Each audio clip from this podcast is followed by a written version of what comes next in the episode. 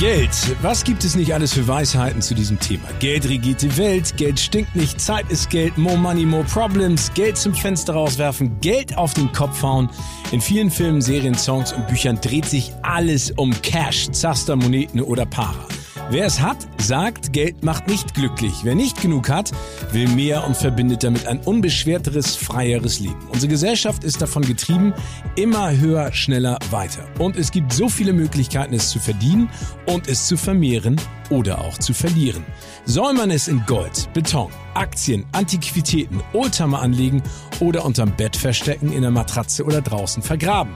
Welches ist der beste Weg? Das wollen wir mit unseren Gästen und Experten herausfinden. Herzlich willkommen und viel Spaß mit Money Money.